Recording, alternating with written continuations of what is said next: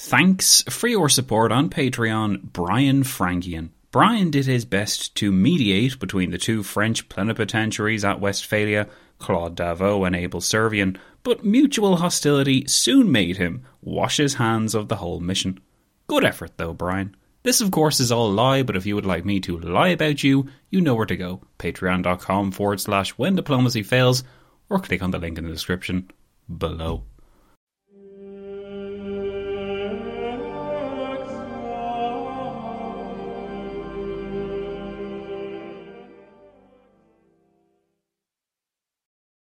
Hello and welcome, history friends, patrons, all to episode 75 of the 30 Years' War. Thanks so much for joining me, and if this is your very first time listening, then oh boy, you've got quite a back catalogue to catch up on. In the last episode, we provided something of a crash course of an introduction to that peace process at Westphalia, as the different states assembled at the cities of Osnabrück and Münster, and those two towns did their best to accommodate them. In this episode, we're going to spend some time examining each party and what they hoped to gain from the peace process, taking our lead from the beginning of 1645 before the military sphere made matters clearer cut.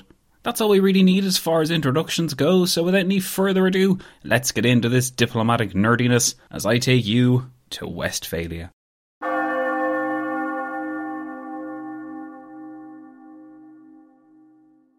By 1645, the negotiations at Osnabrück and Münster had technically been ongoing for two years.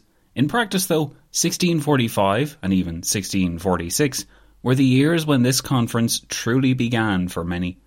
Much had also changed since this town had opened its gates to the hosts of deputations and dignitaries.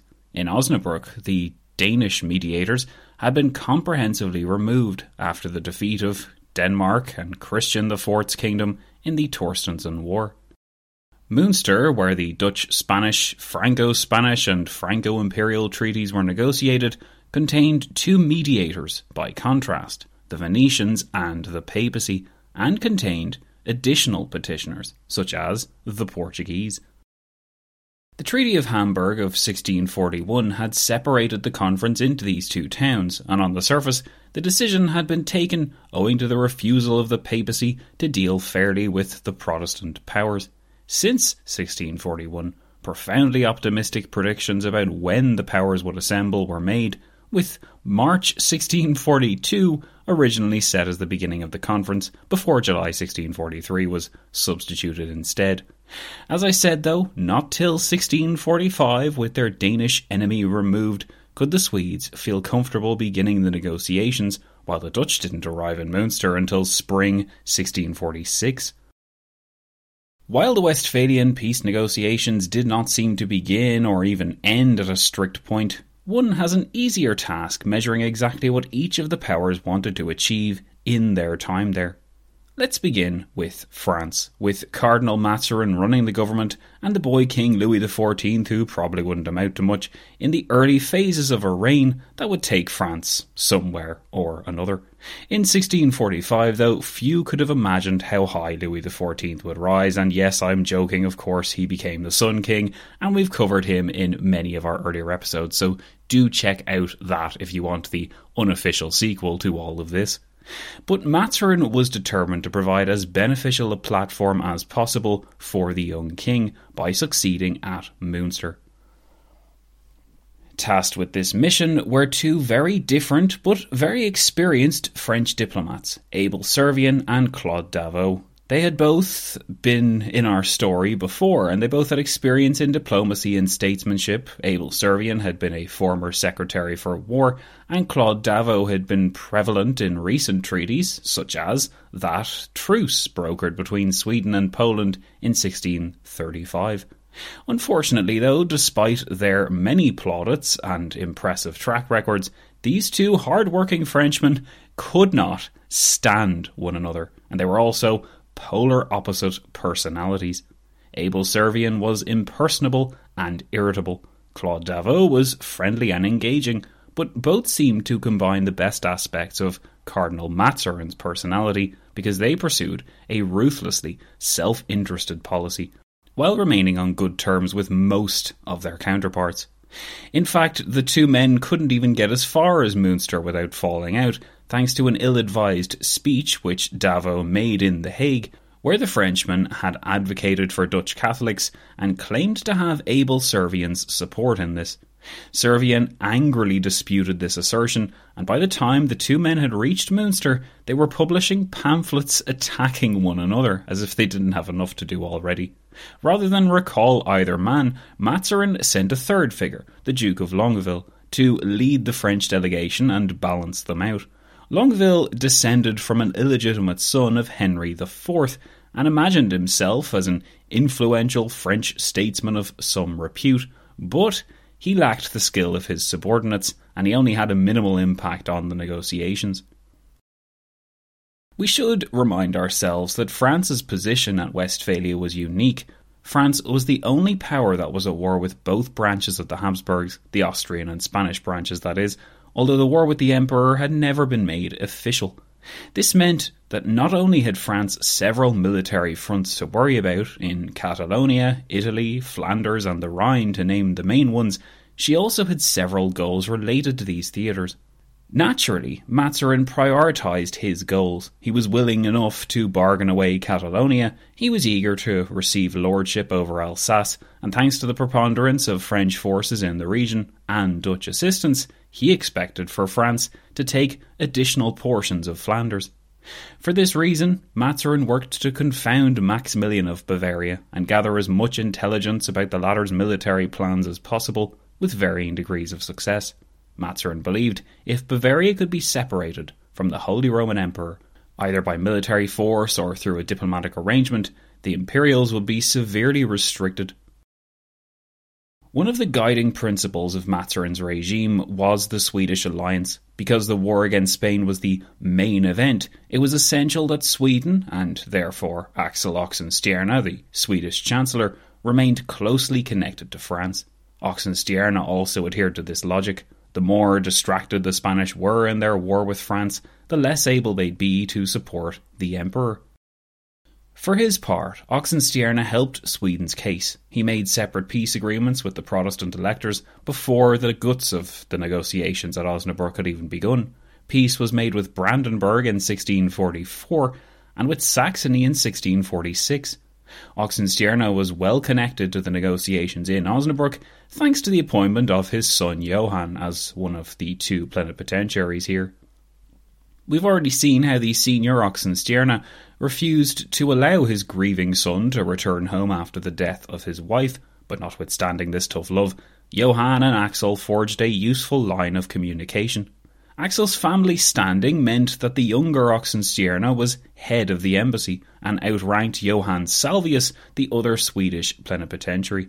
Other anecdotes testify to Johan Oxenstierna's inflated sense of self importance, like his hilarious insistence of having trumpets blare whenever he sat down to eat or whenever he retired to bed.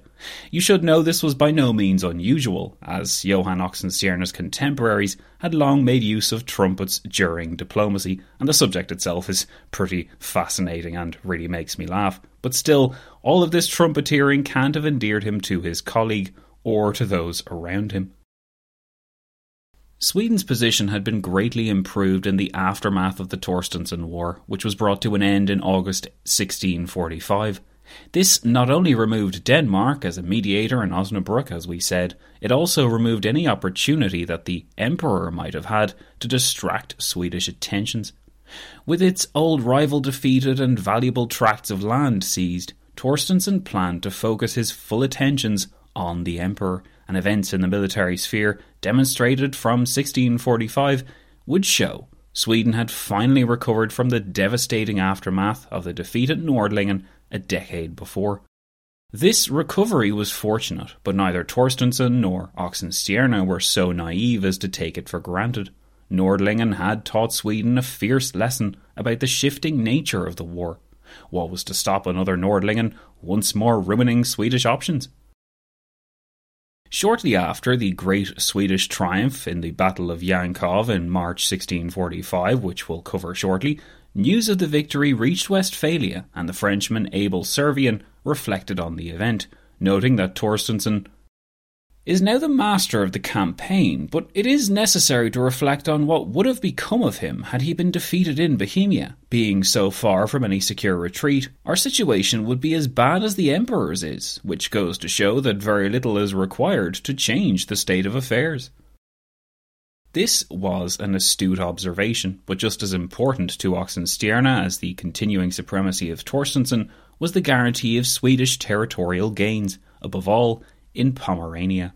The aforementioned treaty with Brandenburg in June 1644 had guaranteed Brandenburg's neutrality and the payment of a large subsidy, but the Swedish possession of Pomerania remained out of Oxenstierna's grasp, and the wily elector Frederick William would later manage to come into new territory, such as Mecklenburg, in return for that settlement. Since confirmation on Pomerania's status was not forthcoming, it seemed no one could decide whether Sweden should have half of or all of Pomerania, just as Sweden's policy towards Protestants was similarly up in the air. Axel and Johan Oxenstierna tended to push harder for greater religious concessions to Protestants and greater territorial demands, while Johan Salvius, who was in touch with Queen Christina of Sweden since she had come to her majority in late 1644, opted instead for more moderate terms. The battlefield would improve the negotiating position of the French and the Swedes, but both cooperated in the meantime to issue an interesting demand to the Emperor in early 1645, that demand being that the imperial estates should be allowed to attend. On some level, this demand made sense. After all, it had proved impossible to prevent representatives of the imperial estates from flocking into the Westphalian towns since the negotiations began.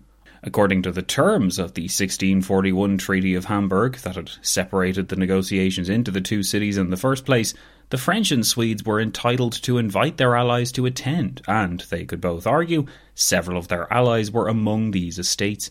But did all estates, ranging from the small territory to representatives of the free cities to imperial knights to the larger electors, all have to attend? Traditionally, this wide attendance was only called for during an imperial diet, where every participant knew the pecking order and literally knew where they stood in the room. In the case of a peace conference involving powers outside the empire, though, it was less clear what was to be done.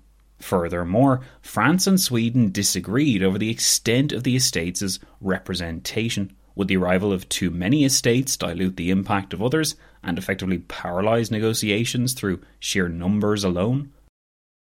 In April, the Emperor answered the question for them, at least partially, by ordering the Deputation Diet in Frankfurt to reconvene at Münster. This diet had been in session for nearly two years, and it had served as the location for Catholic estates allied to the emperor to discuss matters of imperial justice.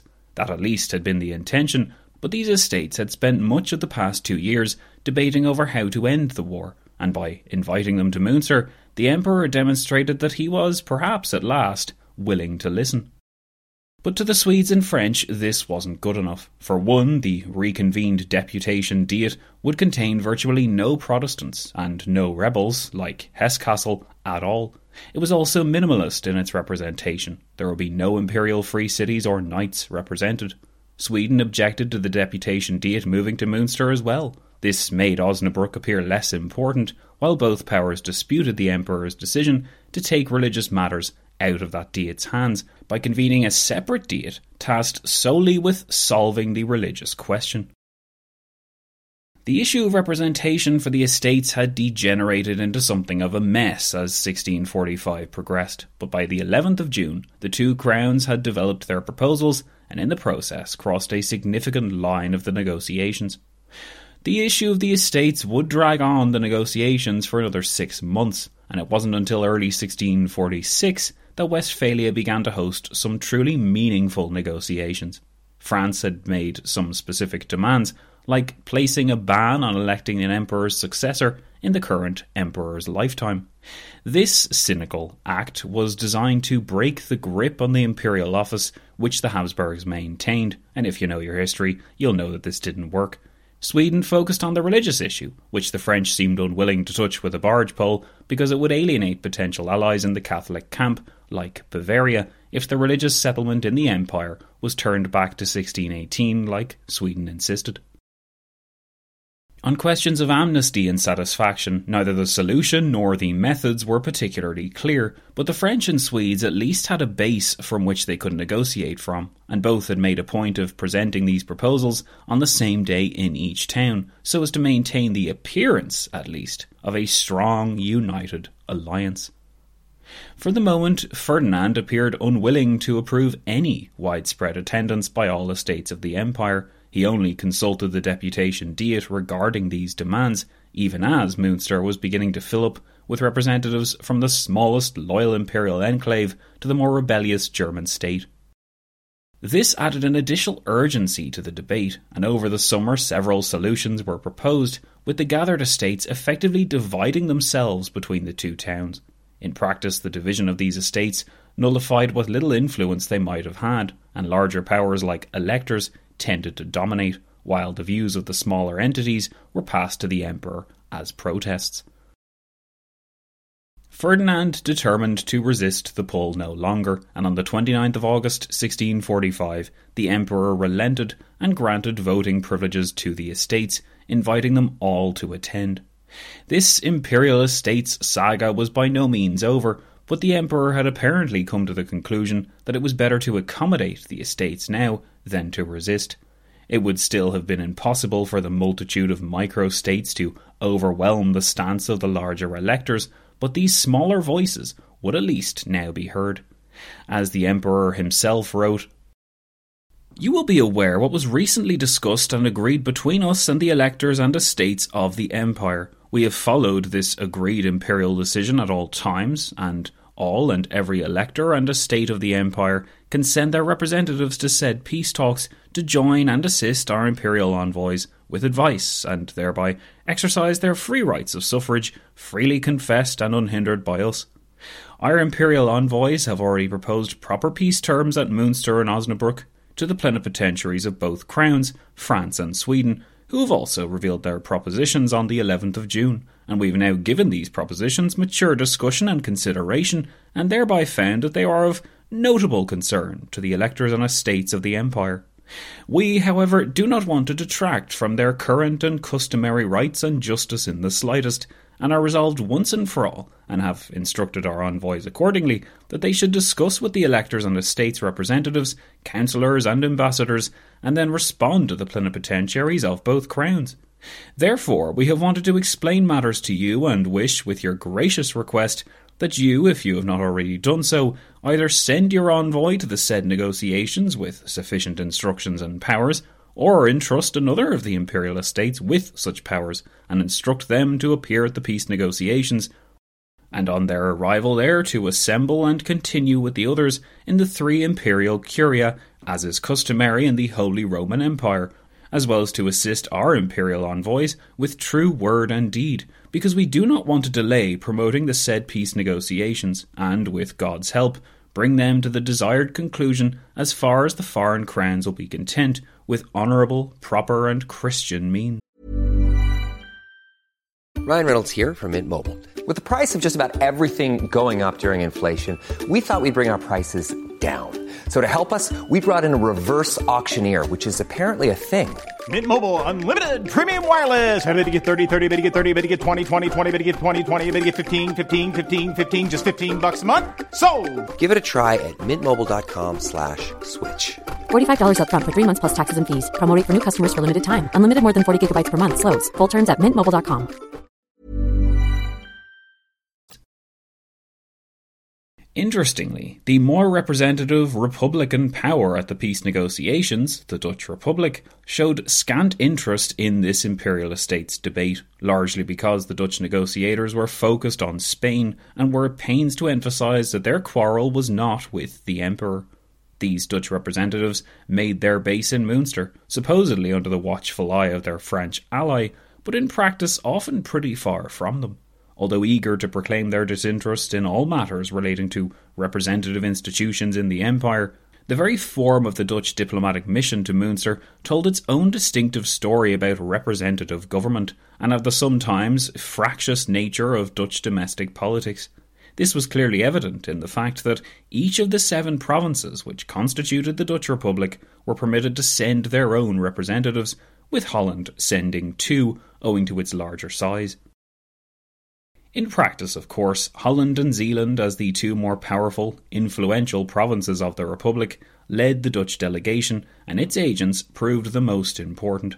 Let's throw some more names at you, as if you didn't have enough already. The primary delegate from Holland was Adrian Pauw, a lawyer and former Grand Pensionary, in other words, former Prime Minister of Holland. Zeeland had sent Johan de Knuyt, a good friend of Frederick Henry. Traditionally, since Holland tended to bear most of the burden of cost for maintaining the army, its officials advocated reducing it, and had already done so by 1644. But this decision from Holland tended to rub Zeeland the wrong way because the second largest province, interestingly, wanted the war to continue and also tended to support the military commanders of the House of Orange most enthusiastically for this reason. By 1645, both provinces, Holland and Zeeland, were animated by the pursuit of two main goals which the peace process could be expected to protect. One, the obvious one, a successful conclusion to the war with Spain, and the preservation of the Dutch colonial empire as second, which had exploded in size across the world since the turn of the century. With scant power and at small burden to the community by means of the contributions of a small number of the inhabitants of this state, the operations of the West India Company have been carried out so successfully that the pride of Spain has not been able to withstand them, and it has plainly appeared therefrom in what ways this mighty sovereign may be damaged through his own resources, and the American treasures, with which he has these many years plagued and kept in lasting unrest the whole of Christendom, be snatched from him or rendered useless. This optimistic account given by a director of the West India Company in 1644 encapsulates this joint Dutch struggle against Spanish power abroad and closer to home. In 1630, a force of 65 ships, nearly 4,000 sailors, and three and a half soldiers had landed in Olinda, Pernambuco, and ever since that date, the Dutch had effectively made themselves at home in modern day Brazil. Pressure had mounted upon the Spanish to act in the name of their Portuguese client, but instead of removing the Dutch from the region, the investment from the rebels multiplied. From the late 1630s, when the Dutch managed to harness the sugar plantations and co opt the support of the loyalist Portuguese population, healthy returns began to flow back to The Hague. The Portuguese revolt in 1640 complicated the picture, but as the above quote explains, there was little reason to suppose that after a generation of trying, the Spanish or Portuguese would be able to remove the Dutch now. But this hubris was to prove fatal. As the West India Company sought to reduce its costs and alleviate some of its debts, the decision was made to recall the Dutch governor of the region, John Maurice, who sailed out of the lucrative colony just in time for the whole place to degenerate into rebellion. Energized, perhaps, by the Declaration of Independence, loyalist Portuguese settlers overwhelmed the limited Dutch garrison, and by the end of 1645, the Dutch presence was reduced to the Recife, which was a spit of marshy land where the Dutch presence had originally been established 15 years before. In the course of this retreat, the Portuguese settlers routed the Dutch in repeated skirmishes, one in particular at Tabocas, a short distance from the Recife refuge. In the context of the wider war, the historian Geoffrey Parker provides us with this, saying, This minor engagement, the Battle of Tabocas, fought 6,000 miles from the Netherlands and involving under 1,000 men on each side, was one of the most important actions of the Eighty Years' War. It destroyed Dutch power in Brazil. Only four toeholds on the coast, Recife, the chief among them, remained. The great profits from the sugar trade were gone. The West India Company, based on Zeeland, was therefore desperate to recover its lost empire and looked urgently at the means available. Could the Brazilian colony be saved for the Dutch? Not so, according to the efforts of several relief fleets sent in 1646 and 47. The only means to rescue the situation seemed to lie in a comprehensive defeat of Portugal, which was impossible as long as the Dutch and Spanish were at war. Perhaps, some Dutch officials imagined, the Portuguese would be less able to support their Brazilian appendages once they were forced to take on Spain alone. But peace with Spain presented its own challenges, like reduced incomes for the West and East India companies that they gained from attacking Spanish shipping, and few opportunities elsewhere to encroach on Spain's colonial holdings. Hard bargaining thus took place between representatives of Holland, who were eager to end the war with Spain, and Zeeland, who were eager to reconquer Brazil for the West India Company. By 1645, it was at least impossible to hide the fact that the war wasn't going well for Spain. It is indispensable to make peace, proclaimed the Count of Penaranda, the Spanish ambassador at Munster, adding with some urgency that if I had to give instructions to a new ambassador, I would tell him to make a good peace, or a mediocre peace, or a bad peace, but to make peace, because there is no more time to delay, having arrived, as I believe, at the point where we no longer have any means of making war. Such a gloomy outlook seeped into the mood of the often irritable, often unwell Spanish ambassador, Penaranda. The Count of Penaranda had never been outside of Spain when he had been appointed as Spain's main representative at Munster. His orders were essentially to give away whatever the Dutch asked for, but to do his best to preserve some semblance, whatever it was, of King Philip IV's prestige. Spain's position in 1645 was, of course, a far cry from that of 1619, when King Philip IV's father had ordered his soldiers into the Palatinate in support of Ferdinand III's father. Indeed, it was a far cry even from the Spanish position of 1634, when the Cardinal Infant had brought Spain's military contribution into Germany and destroyed a Swedish army at Nordlingen.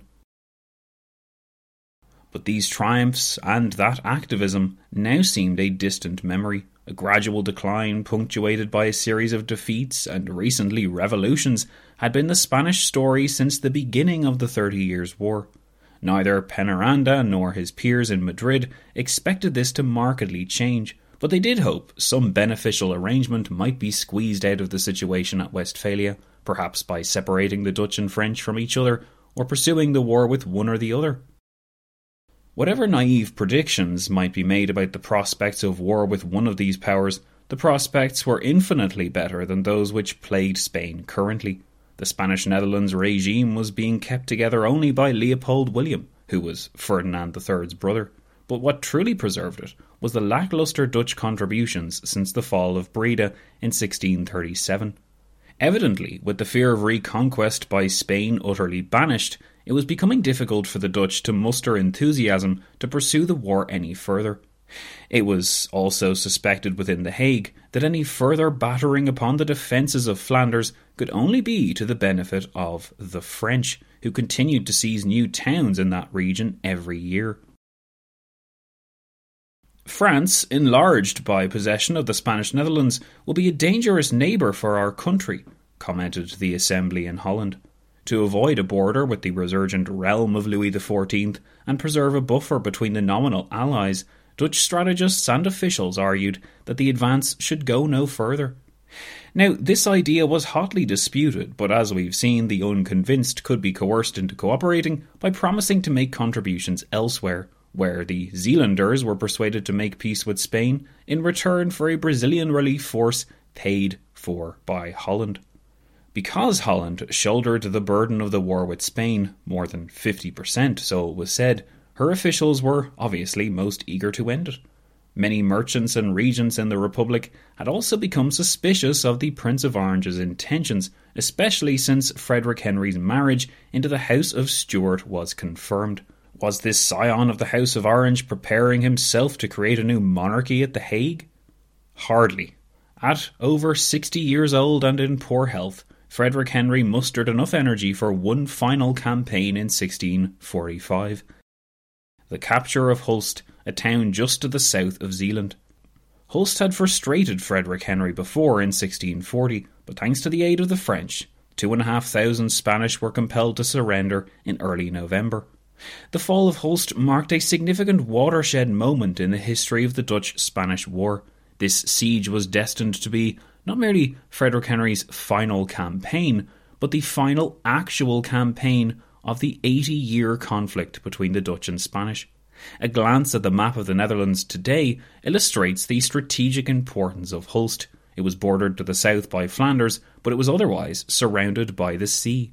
It thus resembled a kind of toehold in Flanders, and it enabled the Dutch to maintain control over the river Scheldt, which flowed into the sea to the northeast. This final gasp of the Dutch military machine, which had proved so effective in the hands of the House of Orange, underlined in Madrid that uncomfortable fact that the continuation of the war simply meant additional losses. There was to be no opportunities, even with the Dutch colonial troubles, the relative division of the supposedly united provinces, and the war weariness, for the Spanish to launch any resurgent campaigns or to take advantage of. The Army of Flanders, which had itself sucked in countless reserves of Spanish silver and manpower, seemed to be spluttering and stumbling towards its ignoble end by the mid 1640s after years of chronic underinvestment and bitter defeats.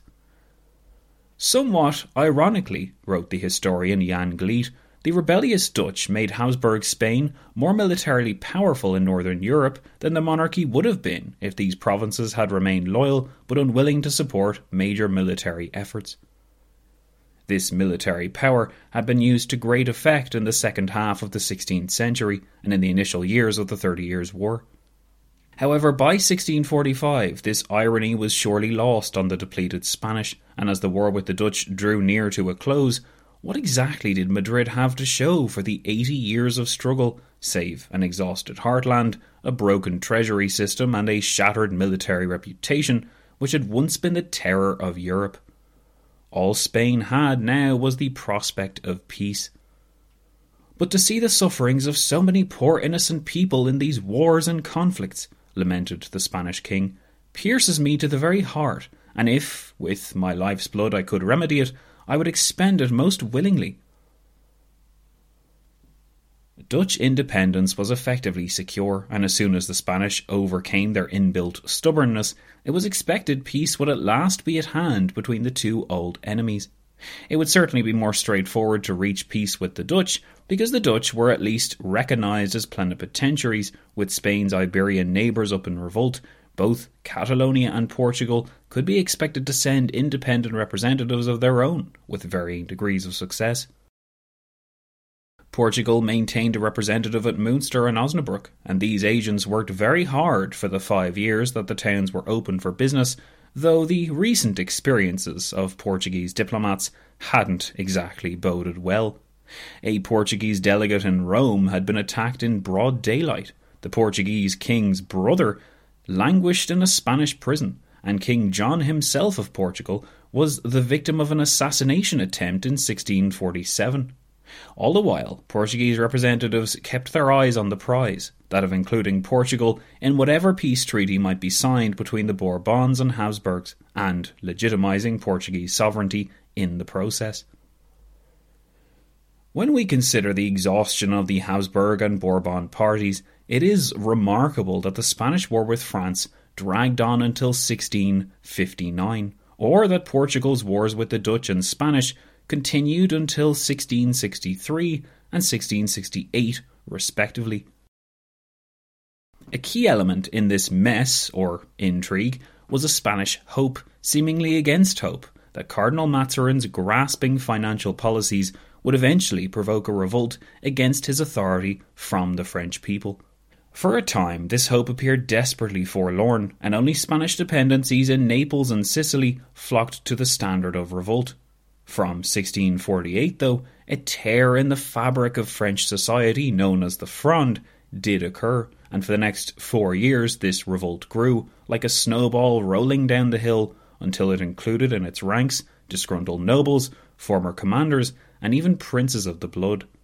Whether Cardinal Mazarin knew to expect the coming storm or not, he did recognize that separating the two Habsburg branches through war or peace was essential.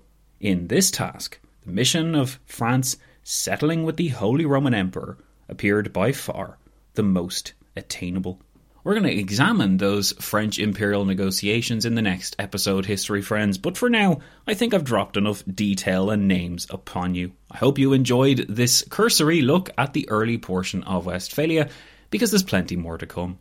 You should know that if you would like 60 hours of extra content, and that number is growing all the time, then you should sign up to Patreon. For just a fiver a month, you could be chowing down on all these extra goodies and trust me, there's some great stuff in there. Everything from Poland is not yet lost to the Suez Crisis of 1956 to a new series we're doing looking at diplomacy between Britain and America in the 1830s and 40s. That's my pitch, that's my plug. Thanks so much for listening and supporting the show. My name is Zach, soon to be Dr. Zach, and I'll be seeing you all soon.